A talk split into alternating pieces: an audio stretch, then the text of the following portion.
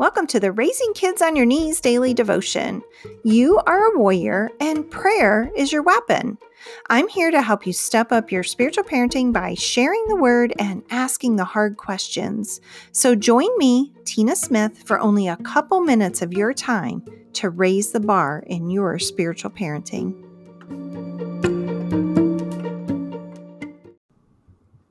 We are so fortunate as believers that there is a cure to spiritual cancer. Here's our verse for today. It's out of Ephesians 4, it's verse 31, and it says, Get rid of all bitterness, rage, anger, harsh words, and slander, as well as all types of evil behavior.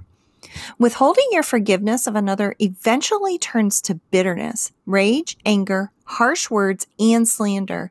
It continues to go downhill from there.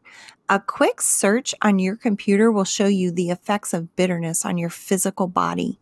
It is a spiritual cancer and it will eat you alive.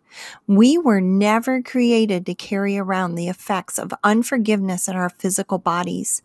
That's why we need to choose to forgive those who have wronged us. Unforgiveness is a poison you're drinking, hoping the other person dies. Here's something for you to ponder today. Are you drinking the poison of unforgiveness, hoping that the person who has wronged you will die? Let's pray.